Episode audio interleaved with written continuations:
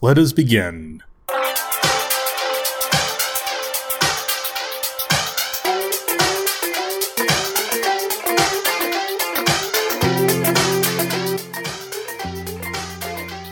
Hello, everyone. Welcome to Brew Distilled. I'm your host, DJ Monte Ale, and this episode I'll be recapping Marvel's What If Episode 5, the Zombies episode. Now, we all thought this was going to be a Thor themed episode based on marketing and also the release schedule, but Marvel appears to have changed it up for reasons we don't know. So we will see the Thor episode later in the season, but Episode 5 was instead the Zombies episode, which was highly anticipated episode. We all thought it was going to be Episode 7 of Marvel's What If in Season 1, but instead it's Episode 5, which we'll recap here in a few minutes. Also, the NFL season is right now in full swing, so as you're listening to this episode, NFL games are currently going on, so I'll be recapping the first week of the NFL season in a future edition of Brew Distilled. I am looking at a Wednesday edition of Brew Distilled, which will be focused mainly on the NFL week by week, and where I'll be recapping the six most interesting teams I see in the NFL with the six most interesting storylines. And those teams are, for the NFC, the Tampa Bay Buccaneers, the Green Bay Packers, and the Dallas Cowboys. From the AFC, the three teams are the New England Patriots, the Kansas City Chiefs, and the Jacksonville Jaguars. So do look forward on a future edition of Brew Distilled by recapping the storylines of these six teams in terms of how their week played out and also how their season is going, and also what will become of their franchises as we progress into the NFL season. As these six teams have what I see as the most interesting storylines, and it's going to be very interesting to see how things play out for them in the NFL season. So do stay tuned for that. When I'm planning to be a Wednesday edition of Brew Distilled, which will be focused mainly on the NFL, and there also will be drink pairings as well. And hope everyone's getting ready for a transition into the fall season. The fall season will definitely be interesting with the NFL and also with Marvel as well, and also drink pairings. I'm thinking about doing more cold weather beverages and having more cold weather drinks here on the Brew Distilled podcast. I'm thinking about more like stout beers, porters, red ales, and also whiskey. So do stay tuned for that in future editions of Brew Distilled as we go into the colder weather season, which will mean more colder weather drinks. But now it's time to recap Marvel's What If, Episode 5. I'm now going to recap Marvel's What If, Episode 5 from Disney Plus, and this episode was a highly anticipated Marvel's Zombies episode. Now, as previously thought this episode was going to come much later in Season 1. It was speculated it was going to be Episode 7 of Season 1, but in a surprise move, Marvel made this Episode 5 instead of Episode 7, and it was an okay episode, but not the best episode of Season 1. It definitely had a comedic slash fast paced nature to it, with definitely some elements of a zombie movie, and the main stars in this episode pretty much revolved around Peter Parker, Spider Man, which you all knew was going to be a zombie hunter, but I didn't see much of the zombie hunter in Peter Parker in this episode, although he was wearing the cloak of Doctor Strange, as Doctor Strange in this episode was turned into a zombie. Now, the episode does pretty much follow in the timeline of Avengers Infinity War, but it also appears that the Avengers did not break up after the events of Captain America Civil War, as in the beginning of the episode, we saw the Avengers grouped together, so they're all united. We saw Captain America and Iron Man, Black Widow, Hawkeye, and Black Panther all united, going in to fight the zombie pandemic that threatens to take over the entire Earth. But unfortunately, Avengers are overrun by the zombies, and in the end, they become zombies themselves, except for a select few who are not zombies, which in this episode were Peter Parker and T'Challa, which I'll get to later. Bruce Banner, the Hulk, does come back from the time space void he was in after the events of Thor Ragnarok. He comes in Earth just like he did in Avengers Infinity War. He wants to warn the fellow Avengers that the arrival of Thanos is coming, that Thanos is a grave threat to Earth. But when Bruce Banner arrives, he steps outside, sees that the environment outside is all abandoned, is very eerie. He then fears he was too late, that he got there too late, that Thanos did arrive before him, but he soon finds out that the Avengers definitely took that dark turn from the beginning of the episode, as he now knows that they became zombies. He sees this when Thanos' crew arrives. Now, Thanos' crew does arrive. They're not zombified yet. Ebony Maw is amongst them. And it's just like that scene in Avengers Infinity War, where Ebony Maw makes his intro speech and people of Earth, only end up fighting the Avengers. But in this scene, he gets ambushed by the trio of Iron Man, Doctor Strange, and Wong, who are all now zombies. They take down Ebony Maw. Now, Bruce Banner has no idea that these guys are now zombies. He thinks they're there to fight Ebony Maw, but then he realizes that something is off with the way they're using their tactics to fight Ebony Maw. That's when Bruce Banner finds out they turn into zombies, and now he knows that something else is going on on Earth. It has nothing to do with Thanos, but now Bruce Banner knows that zombies are now threatening to take over the Earth. He tries to turn into Hulk, but it fails, just like it did in Avengers Infinity War. Now, we then flash forward two weeks later into the future, we now see Spider Man. Apparently, Spider Man is leading a group of survivors to fight this pandemic, and amongst the survivors are not only Spider Man, but also Bruce Banner, aka the Hulk. So apparently, Banner found his way over to Spider Man in that two weeks after the introduction of the episode, what we saw in the very first scene. Also, amongst the survivors are are Doctor Strange's Cloak, Hope Van Dyne, Bucky Barnes, Sharon Carter, Happy Hogan, Kurt, and Okoye from the Wakanda World Guard. It's definitely an interesting crew of survivors, but I also wonder where some of the other Avengers are at, such as War Machine, because we don't see any mention of War Machine in this episode. We also don't see any mention of Nick Fury or Maria Hill, so we don't know where they're at. But we do know that pretty much all the Avengers are turned into zombies. We get a confirmation of this we see Falcon is also a zombie. He's briefly in this episode as well in a very brief fight scene. We also find out that the zombie plague came from the quantum realm, which came from an ill-fated trip from Hank Pym. He went to the quantum realm looking for his lost wife, only to come back with a zombie pandemic virus. Now the crew does head to a shield base in New Jersey, hoping to find a cure there, which does come from an ill-fated train ride, where we do see that anticipated scene. Now this is the scene, the scene I'm about to talk about is one I've been anticipating, and that was a showdown between Bucky and the zombified Captain America, which happened on a train car. And it was much more fast-paced than I thought it would be, but pretty much it had to be because this was a half-hour episode, so they really couldn't extend this whole scene to make it more dramatic than I thought it would have been. I thought it probably would have been more emotional and have more of an emotional impact as it involved Bucky squaring off against his good friend Captain America. But in the end, Bucky prevails against the zombified Captain America by killing him, but also in the same time, Sharon Carter also turns to a zombie, but she's also killed by Hope Van Dyne, who unfortunately contracts the virus through an open wound, which does give them hope that they can find a cure inside of Van Dyne. They go to a secret base in South Carolina, but the base is also surrounded by zombies. They know they can't get in there on their own, so Van Dyne volunteers to sacrifice herself by going from being small to being a giant, and she walks the survivors to that base, and at the end, she sacrifices herself to the zombies as she knows she doesn't have much time left, given her exposure to the virus. But her final sacrifice does allow the survivors to get inside the base. That's where they find out that Vision was hiding out there, and apparently Vision found some kind of cure for the virus, as he has proof there with Scott Lang, aka Ant-Man. But it's also a very different version of Ant-Man. But it's also shown that Vision is hiding something, that he has a vibe here, that he's hiding something from what remains of the Avengers and other Marvel characters. We get a confirmation of this when Bucky finds T'Challa still alive. Apparently T'Challa is being held captive by Vision in order to feed a zombified Wanda. So apparently Vision was acting in his own self-interest because he wanted to keep his love with Wanda alive, even though Wanda is also a zombie. When confronted with this, Vision said he tried to cure Wanda, but her powers was resisting the treatment. So apparently he's finding other ways to stay with Wanda, even though she is now a zombie. And a very powerful zombie at that, given her powers with chaotic magic. This does end up in a final struggle where unfortunately some more of the heroes had to sacrifice themselves, and in the end, Bruce Banner sacrifices himself by turning into Hulk after he was trying to turn to Hulk early in the episode, but he's able to do that now in this episode, and he sacrifices himself by coming to Hulk by fighting off zombies, allowing T'Challa, Spider-Man, and Ant-Man to escape in the Quinjet they found at the base. There is also final sacrifice from Vision where he sacrifices himself by getting rid of the Mind Stone out of his head and giving it to the final heroes after they escape. We do see a zombified Van Dyne try to grab the Quinjet as it escapes, but the jet is able to power off and get away, flying off into the sunset. Now, the scene does show some reminiscences of zombie films where the survivors fly off into the sunset, just kind of what happens in this episode. We see Peter Parker, aka Spider Man, fly off into sunset with T'Challa and also Scott Lang, who also now has a cloak of Doctor Strange. Peter Parker is also full of despair about what the future holds, given the recent deaths of all the Avengers in this episode. But T'Challa does raise a sense of hope, saying that no one is really dead, that death is not the final destination. And they fly off to Wakanda, only not to know that Wakanda is currently overrun by zombies also, and that's where we see a zombified Thanos with the gauntlet, with also all the Infinity Stones except the Mind Stone. So it appears that Thanos and zombies have overrun Wakanda. It's just that Peter Parker, T'Challa, and Ant-Man are not aware of this as he fly out to Wakanda, and that's how the episode ends. It was definitely cliffhanger ending. We don't know if they're going to dress this season to continue in season two, but there's been word that zombies will continue in the MCU, probably different versions, maybe even live action, probably even more animated specials on Disney Plus from Marvel. So this could be a standalone episode. It could also be to be continued in season two Marvel's What If. Right now, all that just remains to be seen. But my final review of this episode, it was an okay episode. It was not a great episode. It definitely won't be my favorite episode of season one. The zombie storyline is definitely popular in the comics, and it definitely did make for an interesting episode of Marvel's What If, as it definitely did push the